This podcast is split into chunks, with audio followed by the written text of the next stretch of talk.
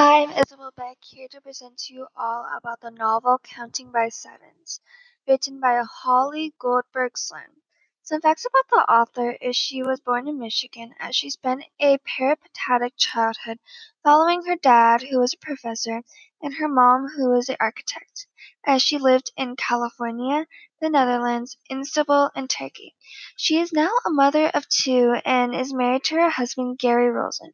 She is also a screenwriter and a New York Times best-selling author.